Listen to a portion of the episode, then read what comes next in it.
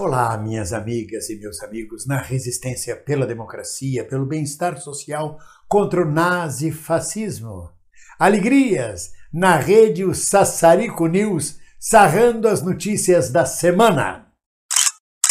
No Brasil, o tempo passa muito rápido. Exatamente hoje faz apenas uma semana que foi preso Roberto Jefferson, aquele cantor de ópera conhecido, sabe? De banheiro. Pois é, mas parece que já está preso há anos. Está lá em Bangu 8, caladinho, fazendo jus ao ditado de que passarinho na muda não canta.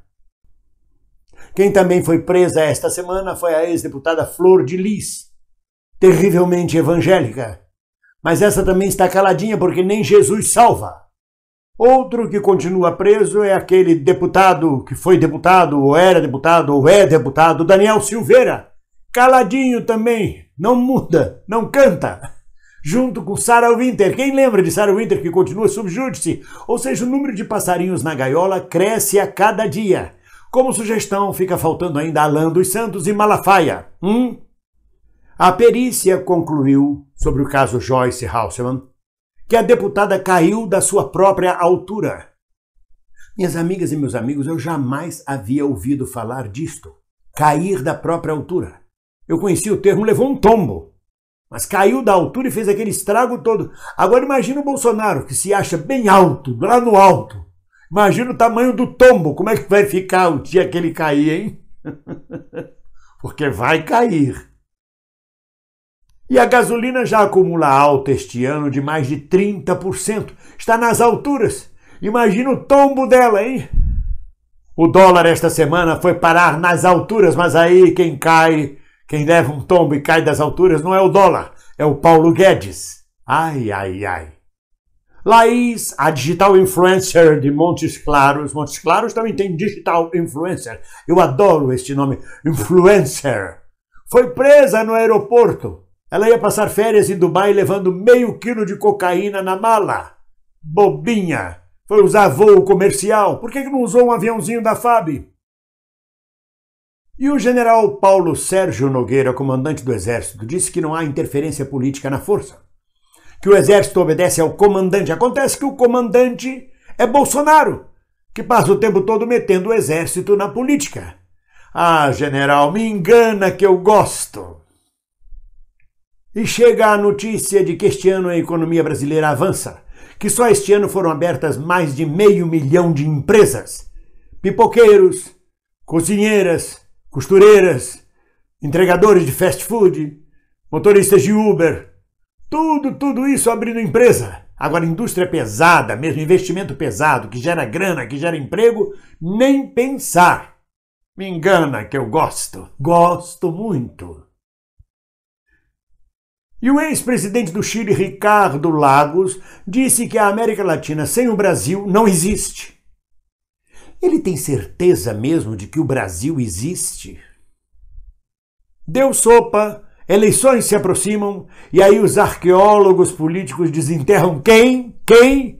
Exatamente, a talibã da floresta, Marina Silva. Deu sopa, ela volta aos noticiários, depois some de novo.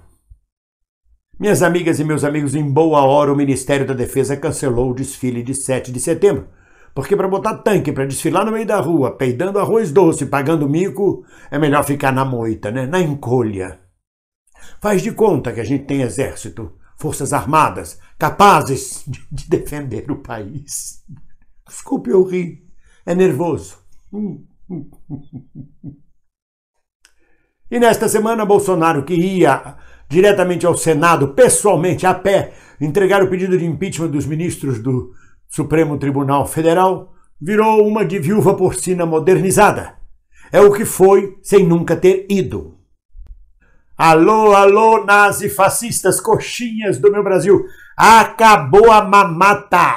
Ah, entenderam? Acabou a mamata. O TSE pediu ao YouTube para desmonetizar todos os canais bolsonaristas. Ah, acabou a mamata.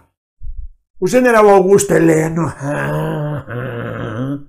afinal, saiu da depressão em que estava mergulhado, já voltou ao cenário, mas com a mesma cantilena de sempre. Golpe, intervenção, golpe, intervenção, golpe, intervenção, golpe, intervenção. Sei não, mas eu acho que ele vai deprimir de novo. O ministro da Saúde disse que é contra o uso obrigatório de máscaras.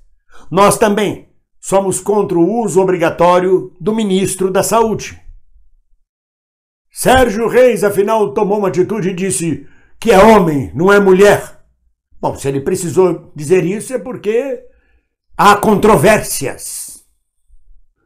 Um jornal da Terceira Via, também conhecido como O Globo, publicou no dia 19 de agosto que uma miséria avassaladora deve crescer ainda mais no país da Ásia Central.